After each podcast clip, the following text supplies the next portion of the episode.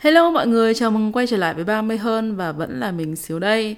Hôm nay thì mình sẽ liên thuyên với mọi người về một cái chủ đề đã và đang nóng ở trong mọi thời đại. Đó là chủ đề nữ quyền. Mọi người nghĩ như thế nào về nữ quyền? Cá nhân mình thì nghĩ nó đơn giản chỉ là phụ nữ có quyền được sống, được làm những cái điều mà họ mong muốn và được tôn trọng cái quyết định của mình. Ví dụ như nếu họ lựa chọn việc lấy chồng, có con, ở nhà chăm chồng chăm con thì đó là lựa chọn của họ còn nếu mà họ muốn cống hiến cho sự nghiệp không muốn kết hôn sinh con thì đó cũng là quyền của họ hôm trước ấy thì mình có vô tình xem được một cái đoạn trích của một cái vị giáo sư nào đó bên Mỹ thì mình không có nhớ Ông ấy nói là từ những cái năm 18, 19 tuổi thì phụ nữ đã bị nhồi sọ là phải tập trung phát triển sự nghiệp. Phải có sự nghiệp ổn định trước thì mới được. Và khi mà phụ nữ tập trung cho phát triển sự nghiệp thì đến những cái năm 30 tuổi họ khó tìm được cái người còn lại và sinh con thì điều đó khiến cho rất nhiều người phụ nữ bị khủng hoảng. Thực ra thì cái điều mà ông ấy nói thì nó là một cái thực tế nhưng mà nó không phải tất cả. Tại vì mình cho rằng ấy là chẳng có ai nhồi sọ được ai về mặt lý thuyết đâu. Bản thân con người chỉ thay đổi và sống theo một cái cách nào đó dựa trên bốn nguyên do. Thứ nhất ấy là khi mà họ bị tổn thương tột độ này. Thứ hai là khi mà họ chứng kiến quá nhiều những cái trường hợp thực tế ở trong cái mối quan hệ thân thiết, gần gũi như là gia đình hay là bạn bè này. Thứ ba là khi mà họ ở trong cái hoàn cảnh nào đó và bất giác, họ giác ngộ ra được một cái kiến thức có giá trị giúp ích họ thay đổi cuộc đời và cuối cùng ấy là khi mà họ nhận được rất là nhiều điều tốt đẹp và họ muốn thay đổi để đền đáp lại những cái gì mà họ được nhận. Ví dụ như là bản thân mình nhá thì gia đình mình là một cái gia đình mà cũng là cái kiểu văn hóa truyền thống ấy. Nghĩa là họ luôn tuân theo cái quy chuẩn xã hội chuẩn mực. Thực tế ra ấy, thì trong cái độ tuổi trưởng thành của mình ấy, thì bố mẹ mình chẳng bao giờ nhắc đến cái chuyện là mày phải lấy chồng hay là phải tập trung vào sự nghiệp đâu. Chỉ là sau này khi mà đến độ tuổi phải lấy chồng theo cái quy định của xã hội thì mẹ mình mới bắt đầu kiểu quýnh lên dục thôi và bởi vì bà có một cái ước mơ là nhà có con đàn cháu đống xong rồi kiểu quây quần với nhau ấy. Vì bà nghĩ là như vậy thì mới là một cái gia đình có phúc. Thế nhưng mà vấn đề là như thế này, đấy là khi mà bé thì gia đình mình từng có một cái giai đoạn cực kỳ khó khăn. Đó là cái giai đoạn mà mình học lớp 1 và em mình thì lúc đó là mới khoảng tầm 1 hay 2 tuổi gì đó. Cả nhà mình sống trong một cái căn gác ở trên cái nhà kho bằng gỗ do cái nhà đó nó quá cũ và mỗi lần trời mưa ấy, thì mình nhớ là phải hứng rất là nhiều xô với trẻ chậu ấy. Mẹ mình còn phải hay trèo lên trên mái nhà để phủ bạt ấy, cho nó đỡ rột ấy. Cái sàn gỗ thì nó cũ và mỗi một lần đi cũng không dám đi mạnh tại vì sợ nó sẽ sập. Sau này vài năm ấy thì gia đình mình được chuyển vô trong nhà ông bà nội ở. Không phải chịu cái cảnh mưa rột nữa thế nhưng mà cả nhà mình sinh sống ở trong một căn gác xếp khoảng tầm 4 mét vuông thôi hồi đó, mỗi một cái lần mà mình xin bố mẹ mình tiền học thôi, nó cũng là cả một vấn đề cực kỳ khó khăn. Mình luôn là cái đứa cuối cùng đóng tiền học, xong rồi toàn kiểu để cái lúc mà thầy cô gọi tên trước lớp, xong rồi mới về xin ấy lúc đó không phải là mình quên đâu, mà là mình biết là bố mẹ mình không có tiền ấy nên là mình thấy là cái việc mà mình xin đóng tiền học nó cũng là một loại áp lực cho bố mẹ. Và mình vô tình thậm chí còn cảm thấy là kiểu có lỗi nên là mình nói thật là mình từng rất là sợ nghèo đến cái năm mà mình học lớp 8 thì gia đình mình kinh tế bắt đầu, kiểu, khá khẩm hơn. Thế nhưng mà mình vẫn giữ cái thói quen độc lập và không muốn đòi hỏi bố mẹ quá nhiều về mặt tiền bạc. Đến khi mà đi du học ấy thì mình lựa chọn đi theo cái con đường mà cái ước mơ của mình nên là bố mẹ cũng giảm tối đa cái sự hỗ trợ mình. Mình thì cũng phải đi làm học bơ để có tiền sống và học tập. Và mình nói thực sự là mình đã rất nhiều lần bị rơi vào cái hoàn cảnh là phải lựa chọn lên đi học hay là lên đi làm nếu mà đi học thì không có tiền, kết quả thì cũng phải nghỉ học. Nếu mà đi làm mà không đi học, không đủ tiết, không pass bài thi thì cũng không xin được visa. Cái lúc đó nếu mà hỏi mình là mình có giận bố mẹ hay không thì là có. Mình từng rất là giận bố mẹ mình vì không support mình và mình thực sự đã cho rằng họ không yêu thương mình. Đó là cái lý do mà mình càng phải cố gắng chứng minh cái lựa chọn của mình đó là đúng. Và mình chấp nhận cái giá mình phải trả. Không có ai giúp đỡ mình thì mình học cách tự đứng trên đôi chân của mình. Vậy thôi mình không được dạy là không có tiền thì phải đi kiếm đàn ông để xin tiền hay là dựa vào.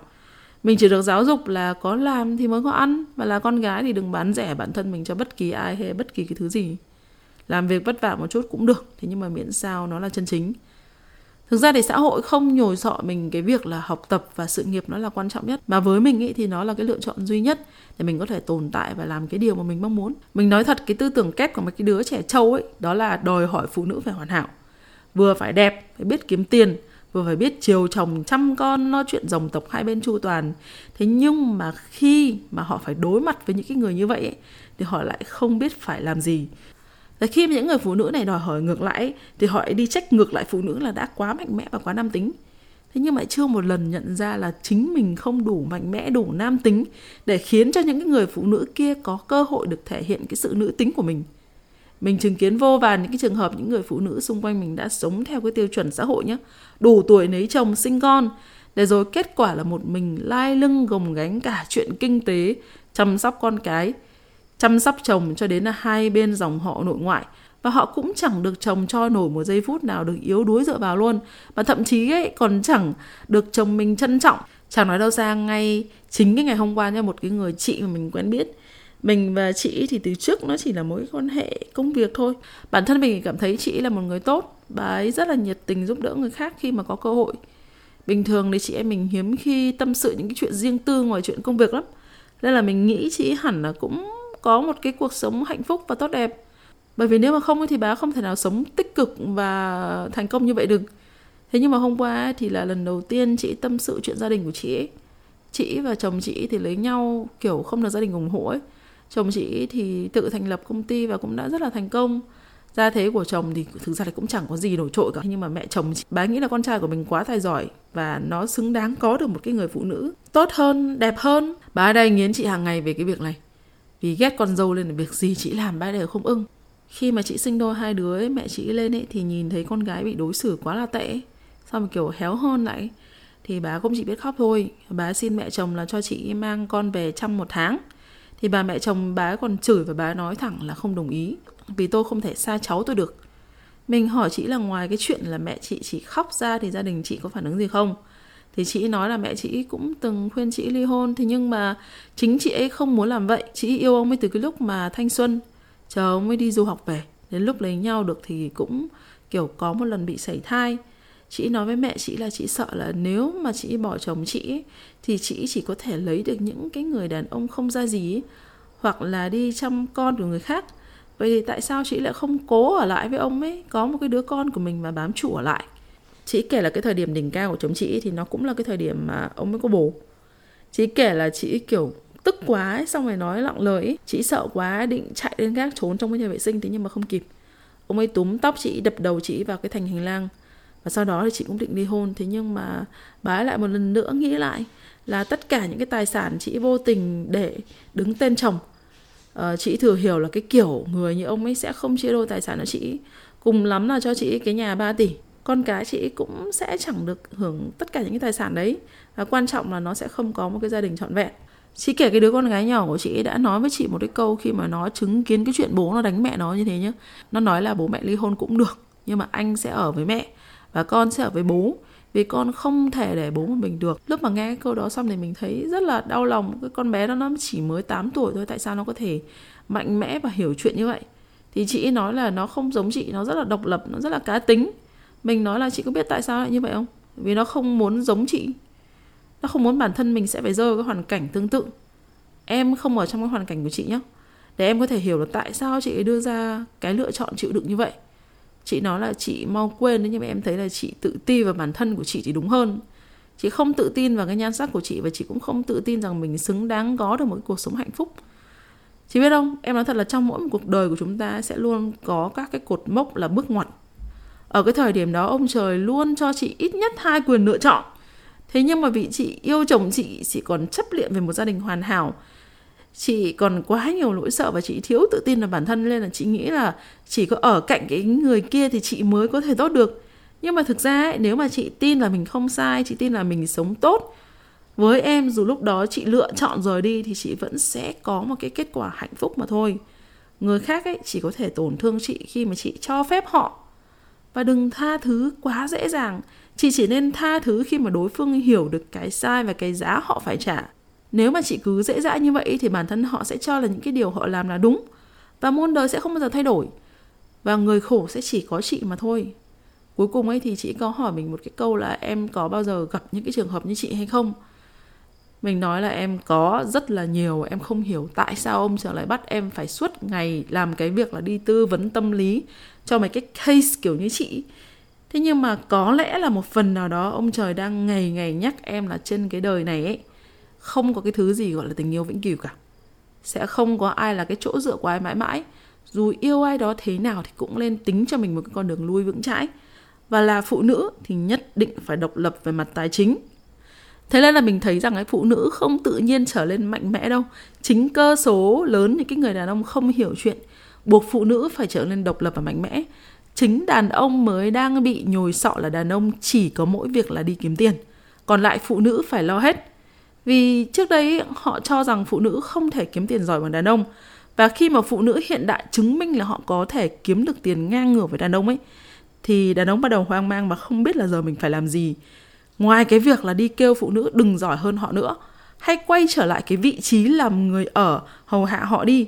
Và có một cái điều buồn cười đến cái mức bực bội là nhiều người phụ nữ lại đồng tình với cái việc này nếu bạn từng xem cái bộ phim Crazy Rich Asian, hẳn là các bạn biết đến cái nhân vật actress con gái của một nhà tài phiệt Singapore. Lấy một cái người chồng không môn đăng hộ đối. Vì là cái người biết điều ấy sợ chồng cảm thấy thua kém tủi thân nên là cô ấy luôn phải giấu giếm cái sở thích mua sắm của mình và luôn bận tâm đến cái áp lực gia thế của nhà vợ với chồng. Đổi lại thì chồng của cô lại đã ngoại tình với người khác và thậm chí là còn quay ra trách móc là vợ đã không thể chia sẻ và thấu hiểu cho những cái mặc cảm mà anh ta phải chịu đựng. Và mình còn nhớ là khi mà tống cổ chồng cô ra khỏi nhà ấy, thì cô còn nói với chồng của cô một câu như thế này đấy là it's not my job to make you feel like a man. Nghĩa là tao không có nhiệm vụ phải khiến mày cảm thấy là một thằng đàn ông. Cái câu nói này nó cực kỳ thực tế và các bạn phải hiểu là cái sự tự tin của mỗi người nó không đến từ bên ngoài mà nó đến từ bên trong của mỗi chúng ta nếu bạn không tự tin thì dù người khác có khen như thế nào, người ta có đối xử với bạn như thế nào ấy, thì với bạn nó cũng chỉ là giả dối thôi. Vui được nhất thời và rồi bạn sẽ nhanh chóng quay trở lại với cái vòng luẩn quẩn, thiếu tự tin của mình. Nếu các bạn đã từng nghe cái postcard trước của mình nhé thì mình đã từng nói là mình sinh ra trong một cái gia đình toàn là con trai. Nên là mình rất là được cưng. Các anh em họ bên nội nhà mình thì đa phần đều trưởng thành rất là thành công và có một cái gia đình rất là hạnh phúc khi mà mình đi học ấy thì mình cũng chơi với rất nhiều con trai và chúng nó dù có nghịch ngợm mấy mất dạy như thế nào thế nhưng mà chưa đứa nào khốn nạn với người yêu hay với vợ cả. À, sau này khi mà ra xã hội thì bạn bè đồng nghiệp chơi thân cũng không đứa nào đều. Vì nếu mà có ấy, thì mình cũng đã loại nó ra từ đời nào rồi? Vì bản thân ông trời luôn cho mình cái cơ hội được chứng kiến hai mặt của vấn đề. Nên là bản thân mình luôn có một cái niềm tin là đàn ông tốt luôn ở đâu đó chỉ là mình chưa tìm được ra họ mà thôi. Vậy nên là khi mà cái lúc mà mình còn trẻ nhá mình chăm chỉ tìm kiếm luôn. Mình cũng muốn được hạnh phúc như bao nhiêu người khác và mình cũng từng mơ ước về một gia đình với là những đứa trẻ. Và thậm chí nó từng là một mục tiêu của cuộc đời mình cơ. Thế nhưng mà tất cả những cái mối quan hệ đấy thì nó đều không thành. Lý do thì đơn giản là cái lúc đó mình còn chưa hiểu được chính bản thân mình là ai ấy. mình cần cái gì? Mình chỉ chạy theo những cái mong muốn viển vông lên là dù có cơ hội gặp rất là nhiều người, thế nhưng mà mình luôn cảm thấy là mình không được là chính mình.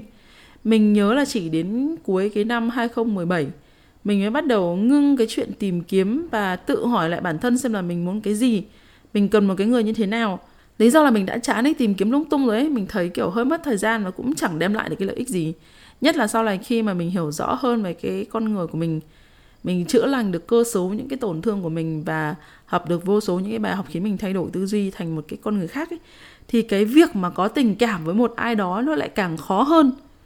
Mình dành nhiều thời gian để tiếp xúc và quan sát về cái con người bên trong của họ, thay vì là chỉ nhìn cái vẻ bề ngoài hay là những cái ảo tưởng mà mình tự dựng lên về họ. Bởi lẽ mình không còn lựa chọn một cái người đàn ông dựa trên cái tiêu chuẩn như là đẹp trai, giàu có, biết chiều chuộng, quan tâm người yêu nữa, mà mình chọn dựa trên ba cái tiêu chí, trí tuệ, tài năng và cái kết nối giữa mình và họ. Ví dụ như là anh ấy có đang làm tốt nhất có thể ở trong cái lĩnh vực của anh ấy hay không? Anh ấy có phải là cái người cầu tiến, yêu quý công việc của mình uh, có một cái nguồn thu nhập ổn định ngang như mình hay không? Vì cái điều này nó sẽ đảm bảo là bọn mình không chửi nhau về chuyện tiền bạc sau này. Và anh ấy cũng không tự ti là thua kém người yêu hay là vợ. Rồi bọn mình có nói chuyện giao tiếp thảo luận với nhau về những cái vấn đề trong cuộc sống công việc cũng như tình cảm hay không? Hay là những người đó có cùng một chí hướng cùng một quan điểm sống với mình hay không? Thực ra với mình thì trí tuệ nó không chỉ được đánh giá qua bằng cấp hay là địa vị hay là cái số tiền mà anh ta kiếm được đâu nhé mà nó nằm ở cái sự trưởng thành về mặt tâm thức ấy để mình ví dụ cho các bạn một cái trường hợp là một cái đứa đồng nghiệp nam cũ của mình, nó kém mình đâu đó khoảng tầm 4 năm tuổi rồi đó, giữ một cái vị trí rất là cao, chỉ sau mỗi CEO thôi, có nhà, có xe, có cái mức lương cao, chót vót có thể là lên tới cả trăm triệu. Về cái mặt chuyên môn nghề nghiệp ấy thì nó rất là giỏi, đó là cái điều mà mình không thể phủ định. Thế nhưng mà về mặt con người thì với mình nó là một cậu con trai chưa trưởng thành, có rất là nhiều việc, thế nhưng mà mình chỉ ví dụ như thế này uh, một lần là trong cái lúc ăn cơm ấy nó hỏi mình là giữa cái việc chọn một cái người yêu mình và chọn người mình yêu thì các chị chọn ai? Mình bảo nó tao chẳng chọn ai cả. Vì cả hai thứ đều dẫn đến một cái kết quả không tốt. Mình hỏi nó thế em chọn ai? Nó bảo là em sẽ chọn cái người yêu em. Và bạn bên cạnh mình bảo là ơ thế em không nghĩ cái chuyện em không yêu người ta nó sẽ khiến họ đau khổ à? Việc khiến người khác đau khổ như vậy thì thà rằng tao không yêu ai còn hơn. Tiếp đến thì có một lần khác là mình với nó đi chùa và sau đó thì bọn mình có ghé nhà đồng nghiệp chơi. Lúc ngồi uống trà thì đứa con gái nhỏ của bạn mình ấy dậy và nó chạy xuống chơi. Thì nó cũng thích trẻ con, cũng lại chơi với con bé đó. Xong rồi nó phát biểu một cái câu là, em chỉ thích chơi với trẻ con lúc mà nó ngoan thôi và sẽ chỉ chơi được một lúc. Nếu mà bảo em chơi lâu thì chắc là em chết. Mình bảo nó sao mày khôn thế? Thế sau này vợ mày phải hứng hết à? Đéo ai mà chả thích chơi với trẻ con lúc mà nó ngoan? Khôn thế quê tao đầy. Để mình đưa cho mọi người một cái ví dụ khác để mọi người dễ hiểu và so sánh nhé thì đây là một cái người sếp cũ ở một cái công ty khác của mình. Thì cũng cùng độ tuổi tương tự với cả cái thằng đồng nghiệp cũ của mình. Thì một lần mình nhớ là mọi người ở trong văn phòng kiểu kêu sếp mình là lấy vợ đi, để có người chăm sóc ừ, nấu cơm này nọ, kiểu kể một loạt các cái lợi ích về cái việc lấy vợ ấy. Thì sếp mình có nói một câu mà khiến cho cả đám câm họng luôn ấy, đó là nếu mà lấy vợ chỉ để làm việc nhà nấu cơm rửa bát ấy, thì uh, sếp mình có thừa tiền để thuê quản gia ô xin đầu bếp nổi tiếng.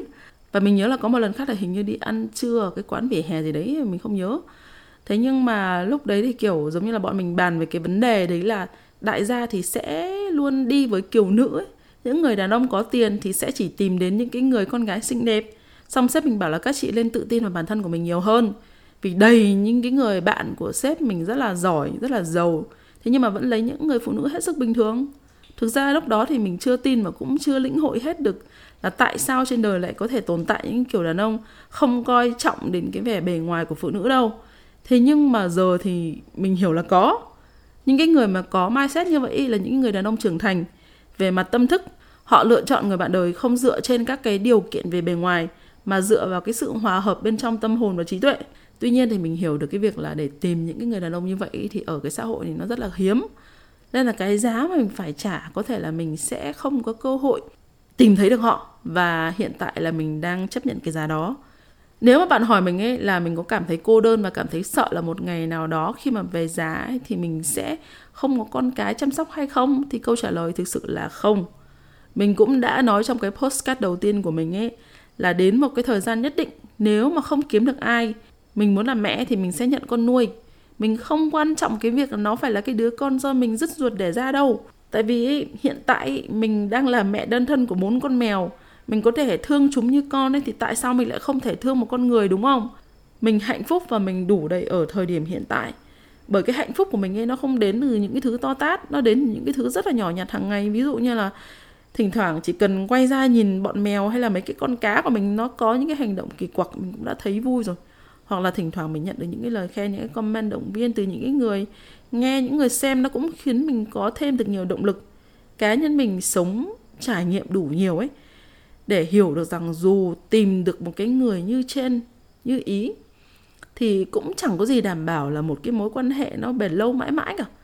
Chúng ta có thể yêu thương nhau ở cái thời điểm hiện tại, nhưng mà cũng có thể rời bỏ nhau ở một cái giai đoạn nào đó khi mà nó hết duyên hạnh phúc luôn đi kèm với khổ đau, nên là chúng ta phải học cách để chấp nhận nó. Và đó là lý do tại sao phụ nữ, hay là kể cả đàn ông ấy, đều phải độc lập và mạnh mẽ khi cần thiết. Hãy bước vào một mối quan hệ cam kết khi cả hai trưởng thành và sẵn sàng cam kết. Tóm lại thì mình nghĩ làm đàn ông ấy thì hãy trở thành một đại trượng phu. Hãy có tầm nhìn cao, xa và rộng để có thể thấu hiểu, thông cảm và bao bọc cho phụ nữ. Mình nói thật lúc đó ấy là auto phụ nữ mạnh mẽ sẽ lập tức quay trở lại cái mốt dịu dàng nữ tính khi mà ở cạnh bạn. Đừng đòi hỏi người khác phải thay đổi khi mà bản thân mình thì không. Đừng kéo người phụ nữ giỏi giang của mình xuống thấp với mình chỉ vì để bản thân mình bớt tự ti. Vì nói thật đấy đây là một cái hành động cực hãm. Thay vì đó thì bạn hãy cố gắng nâng cấp bản thân của mình tốt hơn đi. Chẳng phải là vì cô ấy đâu mà là vì chính bạn ấy. Còn là phụ nữ dù bạn quyết định thế nào? Ở nhà chồng nuôi hay là tập trung vào sự nghiệp ấy thì đó cũng là quyết định của bạn. Đừng đánh giá lẫn nhau vì cuộc đời của mỗi người mỗi khác. Chúng ta chỉ có một cái cuộc đời này sống thôi. Nên là thay vì cứ chạy theo những cái tiêu chuẩn này, tiêu chuẩn kia thì hãy cứ sống theo ý mình đi. Sai lầm thì chúng ta đứng lên làm lại. Hãy học cái cách tự chữa lành cho bản thân mình ấy và tự lấp đầy tình thương cho bản thân thay vì cứ trông chờ vào sự ban phát của người khác. Nữ quyền không phải là cho phụ nữ cái quyền ngồi lên đầu lên cổ đàn ông hay là trở thành mẹ thiên hạ. Mà đơn giản đấy là được tự do làm điều mình cần phải làm. Mình biết cái việc vượt qua cái rào cản của xã hội nó là một cái điều cực kỳ khó. Thế nhưng mà nếu bạn dám bước một bước, thì khi mà bạn quay lại nhìn đi thì bạn sẽ thấy là cái lỗi sợ cũ của mình ấy, nó chỉ là tưởng tượng thái quá thôi. Thế nên hãy luôn tự tin, độc lập, mạnh mẽ và hạnh phúc nhé.